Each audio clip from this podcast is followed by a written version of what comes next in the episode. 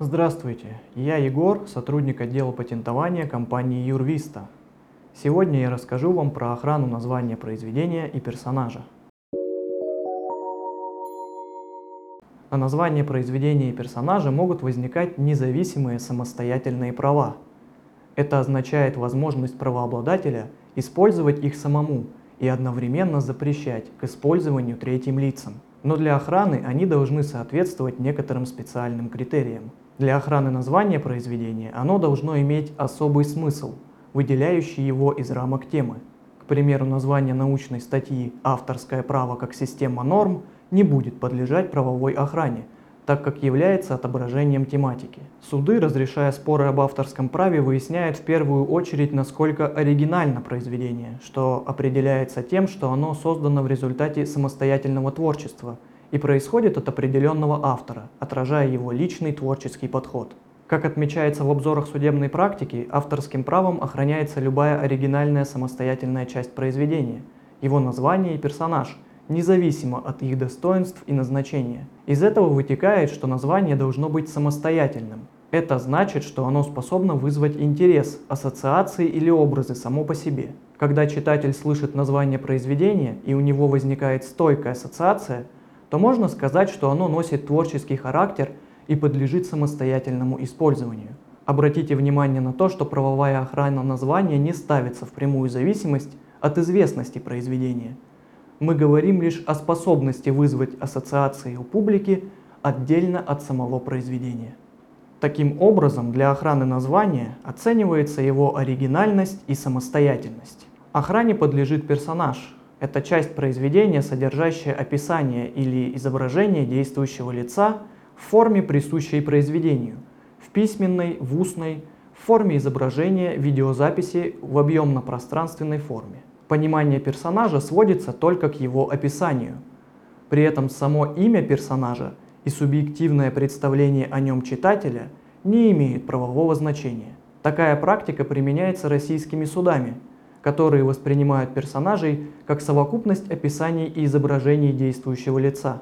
Отметим, что как и с названиями не любой персонаж охраноспособен, а лишь тот, в отношении которого возможно обосновать существование его самостоятельности. Поэтому, обращаясь в суд за защитой персонажа, обратите особое внимание на предоставление доказательств и мотивированных доводов самостоятельности персонажа, иначе вам откажут в удовлетворении исковых требований. Суды при оценке персонажа учитывают наличие сопоставимых характеристик каждого действующего лица, отличительные черты характера, мимики, голос и другие особенности. В России для охраны персонажа применяются как средства авторского права, так и регистрация персонажа в качестве товарного знака. Всегда помните, что литературное и художественное произведение – это существование персонажа в двух объективно разных формах, каждая из которых является самостоятельным объектом авторского права. Необходимо учитывать это при желании использовать персонажа – и для полной безопасности иметь договор с автором как художественного, так и литературного произведения. Так, если, к примеру, вы размещаете в своем товарном знаке персонажей из мультфильма, а договор заключили только с автором литературного произведения, на основе которого снят мультфильм, это не может подтвердить ваши права на использование персонажей. И ваш товарный знак уязвим для претензий и аннулирования.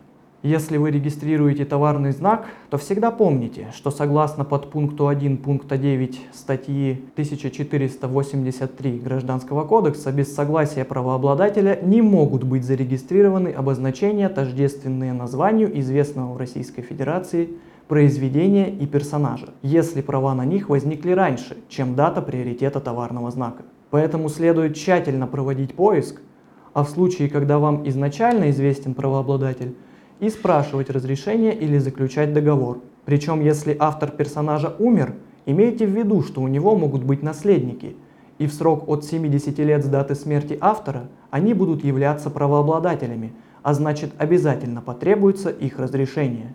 Если прошло более 70 лет после смерти автора, то произведение перешло в общественное достояние, а значит необходимости в разрешении нет. Можете подавать заявку в Роспатент. По общему правилу ее зарегистрируют. Например, знаки Анна Каренина и Война и мир. Таким образом, при регистрации товарного знака разрешение спрашивается для оригинальных названий персонажей. Например, Винни является именем оригинального персонажа. До публикации произведения оно не употреблялось. Если у вас нет разрешения, то в Роспатент могут обратиться правообладатели с требованием аннулировать товарный знак. Как, например, было в случае со знаком «домашнее». Он был аннулирован в 2016 году по отсутствию разрешения правообладателей, а в 2017 суд по интеллектуальным правам не принял доводы и оставил данное решение без изменений. Если вы хотите зарегистрировать своего персонажа или название как товарный знак, то это лучшее решение. Но помните, что они в первую очередь объекты авторского права, а охрана товарного знака будет распространяться только в отношении тех классов товаров и услуг МКТУ, по которым зарегистрирован знак. Для персонажей в авторском праве по российскому законодательству есть возможность заключить лицензионный договор или дать согласие на переработку. К примеру, в компьютерной игре. Для подтверждения факта создания персонажа и оригинального названия можем порекомендовать вам не откладывать процедуру депонирования произведения, по результатам которой свидетельство о регистрации будет весомым аргументом в суде, Роспатенте и иных компетентных органах. А получить профессиональные услуги по регистрации и депонированию авторских прав, заключению лицензионного договора и решению споров вы можете в компании Юрвиста. Спасибо за внимание. До встречи.